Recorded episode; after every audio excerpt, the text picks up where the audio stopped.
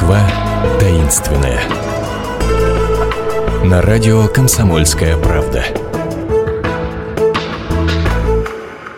Здравствуйте, это «Москва таинственная» и у микрофона Наталья Андреасин. И сегодня мы с вами отправляемся в дом, которому я, например, аналога не знаю.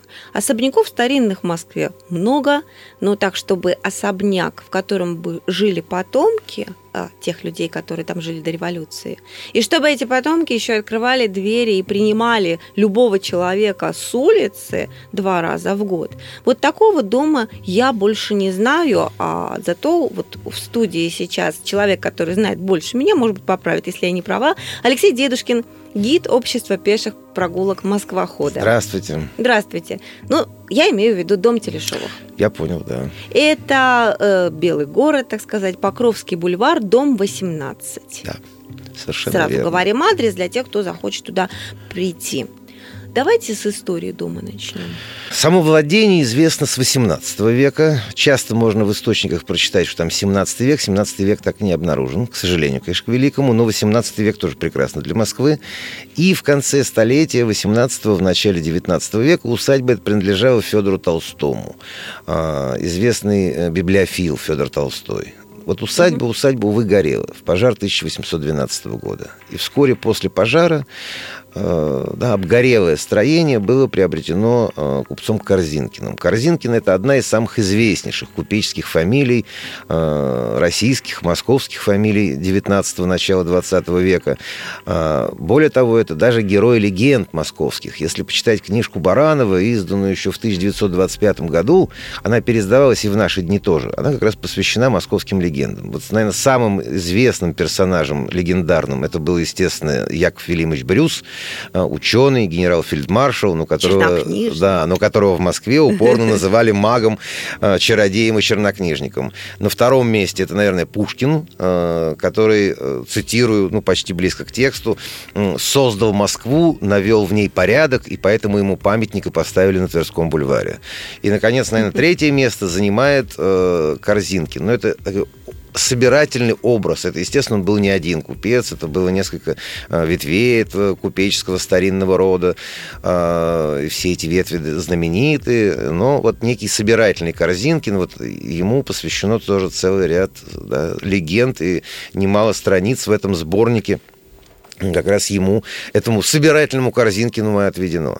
А вот Корзинкин и приобретает, Андрей Корзинкин как раз приобретает усадьбу здесь, на а, углу Покровского бульвара и подколокольного переулка. Он отстраивает, естественно, на старых фундаментах, на старых подклетах а, дом прекрасный двухэтажный. И до 1917 года а, этот дом принадлежал э, семье э, Корзинкиных. И дом был одним, наверное, из самых гостеприимных в Москве. Вот казалось бы, да, кстати, о гостеприимстве. Когда мы говорим купец, мы сразу представляем какого-то торговца, торгаша, который вот Не, ну, только тем и занимается, ну, как наживается на прибыль. А Корзинкины Не, ну, торгашами-то они- организовали... торгаши торгашами? Торгашами они были все, но ведь А многие из них... вечера, И творческие музыка, вечера, вот, да, музыкальные вечера, безусловно. А, И В своем доме. Да, и по свидетельству самого Станиславского, первые его шаги на сцене а, им были сделаны, ну, не считая, конечно, своего домашнего театра, это ясно, да, у Красных Ворот, А, но вот первые шаги были сделаны как раз э, в доме а, Корзинкина, а, совсем тогда юный, а, он играл, если не ошибаюсь, под Халюзина а, в «Гоголевской женитьбе», А, и он вспоминает, э, Станиславский-то, что по ходу пьесы ему нужно было выйти в окно, выпрыгнуть в окно. А дорогу к окну преграждал рояль. А, И он прошелся по крышке рояля а, и продавил эту крышку, и порвал струны. А время уже близко к полуночи. И как Константин Сергеевич э, писал, э, вот этот спектакль был только скучной прелюдией к веселым танцам. А, а рояля-то нету, а, естественно, ни магнитофонов, ни, тем, да, ни патефонов еще в то время не существовало. А поздно, уже настройщика нигде не найти. И Станиславский всю ночь просидел в углу э, и напевал, соответственно, вальсы, мазурки и польки. Все веселились, э, вечер был очень веселый, как он пишет, но не для меня. Так что вот таким образом он э, дебютировал, Искупал- да, искупал дебютировал, дебютировал на сцене в доме. Там была, кстати, очень неплохая домашняя сцена, и ставились такие домашние э, спектакли. Ну а позже, уже если чуть перенестись да, через э, пару десятков лет, э, то в этом доме э, на первом этаже поселился Николай Дмитриевич э, Телешов, известный писатель, э, который был как раз женат на дочери Андрея Корзинкина. Первый... Елене. Елене, да, Елене Андреевне. Она по... сама не просто дочь а, купца, она художница. Она художница, да, и по семейному преданию они познакомились на Покровском бульваре. Ну, видимо, прогуливались там, угу. встретились раз, встретились два, встретились три, может быть, пять раз. В то время не принято было подбегать, девушка, отдайте телефончик, я вам позвоню. Ну, наверное, там на какой-нибудь третий раз начали раскланиваться, а потом познакомились, и все это закончилось свадьбой. А, кстати, э, вот если чуть-чуть отойти в сторону, вот Елена Андреевна, это дочь э, как раз Андрея Корзинкина. А, и э, можно вспомнить картину, знаменитую картину Пукирева «Неравный брак». А, Совершенно верно. Да. И, в общем-то, матушка э, как раз Елены Андреевны, она э, является прототипом героини из с картины «Неравный брак». Не с нее портрет писался, не с нее, но прототипом является она. А, правда, она не выходила замуж за такого древнего старика, как на картине. У них с Андреем Корзинкиным была разница, по-моему, если не ошибаюсь, 10 или 12 лет. А, это был счастливый очень брак. Они прожили в любви и согласии 40 лет. А, и вот, да, и Елена Андреевна, и Александр Андреевич, их сыновья. Э, так что все у них было хорошо. А почему художник А потому что, потому что, если да, обратиться к воспоминаниям Николая Александровича э, Варенцова, э, то несчастным, отвергнутым женихом был его двоюродный брат Сергей Варенцов.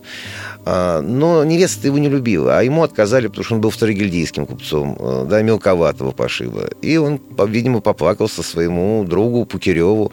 А Пукирев написал соответствующую картину. А, кстати... Изобразив настоящего изобразив, жениха, э, да, жен... Э, достаточно а, молодого да, и прекрасного, да, таким древним стариком. Древним стариком. Угу. Вот. И, и изобразив на этой же картине Сергея Варенцова в качестве шафера вот со, да, со сложенными на руках, на груди руками руками, это как раз Сергей Варенцов. Единственное, у него никогда не было бородки, потому что когда Варенцов увидел эту картину, он возмутился, тут абсолютное портретное сходство. А и тогда ему Пукирев пририсовал вот эту испаньолку, которую на самом деле Варенцов никогда не носил. Но, э, в общем-то, да, вот, э, прототип-то они прожили очень счастливую жизнь. А вот писалась невеста с родственницей Варенцова, Прасковьей Варенцовой. Вот она, кстати, жизнь закончила в богадельне. Э, Ее выдали замуж за князя Стационова, который был намного-много-много много лет старше ее, и, в общем-то, вот брак был несчастливым, и закончила она, как я уже сказал, свою жизнь в богадельне. То есть, не желая того, Пукирев, да. получается, сформировал такую ну, ауру судьбу, тяжелую ауру, такую, да. Своей своей, ну, не своей родственницы, а родственницы своего приятеля. А это единственный миф, который мы знаем о Корзинкиных? Нет, ну если э, о Корзинкиных, если вот эти вот мифы и легенды, то их там много, этих мифов и легенд. Даже можно подчерпнуть их из этой вот книжки-то Барановской. Там и рассказ о Корзинкине, который никогда своих вещей никому не отдавал старых и не выбрасывал. Не потому что он был жадным, а он, видимо, считал, полагал, что нельзя свои вещи, которые ты уже носил или ими пользовался, отдать кому бы, например, тем же нищим. Если нищему нужен какой-нибудь там зипун э, да, или тулуп, он лучше купит новый и ему э, даст новый, а свои вещи он хоронил. Ну, напоминаю, это легенды, такого не было на самом деле. Ну, а то не, не, а не, не решите, да, не решите, что это на самом деле так ну, было. Да, и что более... он якобы все свои вещи, вышедшие из упря, он хоронил. Ну, я представляю, это огромное кладбище э, похороненных вещей. Ну. А я же начала с чего? С того, что сейчас в доме продолжают жить потомки? Продолжают жить потомки. И можно еще о чем это... сказать. Как мы вот отвлеклись, я отвлекся чуть на тему да, картины Пукирева, но ведь и при э, уже самом э, Телешове с 1913 года в этом доме собирали, собирали знаменитые телешовы телешовские среды, которые возникли еще в конце XIX века. А когда Телешов переезжает сюда после смерти Андрея Корзинкина, в этот дом на Покровский бульвар, то Телешовские среды переезжают вместе с ним. Здесь и Бунин, здесь и Шаляпин, здесь и Гелеровский, а, здесь и Горький, здесь и многие известные художники, поэты, певцы, а, писатели того времени. А далее, уже после революции, дом-то, конечно, весь был национализирован. Но Телешовым оставили комнату, правда, большую комнату, по-моему, порядка 50 метров, э, в коммунальной квартире на первом этаже. И с тех пор, и до дня сегодняшнего, да, семья Телешовых, только теперь они Телешевы. В 20-е годы э, паспортистка неправильно написала фамилию, не О, а Е, и Телешовы стали Телешевыми. Ну, это прямые потомки. Там сейчас, если не ошибаюсь, правнук как раз, прав...